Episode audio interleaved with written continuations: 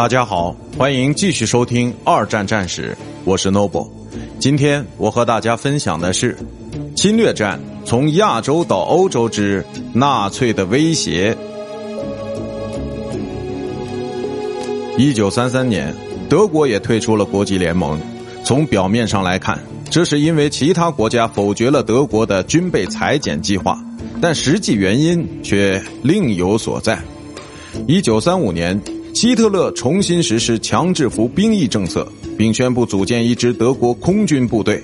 而这两项计划都完全违背了凡尔赛合约的内容。英国和法国以及在这个时期的意大利都对希特勒的这些举动深表谴责，不过都是做做样子而已。后来在同年夏天，在没有事先与法国进行商量的条件下，英国与德国签订了英德海军协定，允许德国海军扩张，以及德国建立一支游艇舰队。意大利是欧洲第二个做出行动的国家。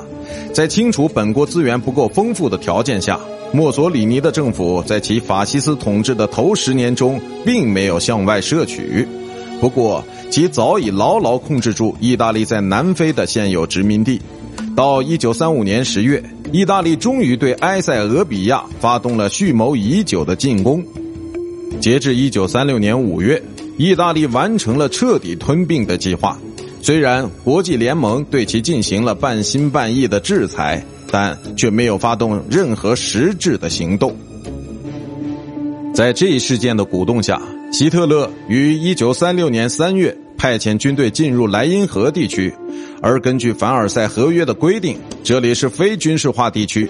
再一次的，英国与法国只是进行了一番简短的抗议，尽管有很多军中将领都持反对意见，但是希特勒依然采取了这一行动。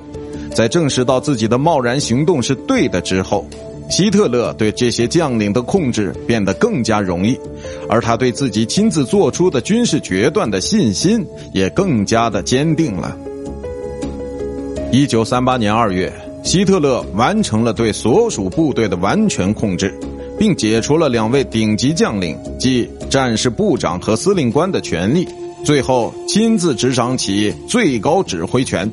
一九三八年三月，希特勒的第二个步骤就是要将奥地利并入到德国的版图，于是便派遣军队跨过国境线。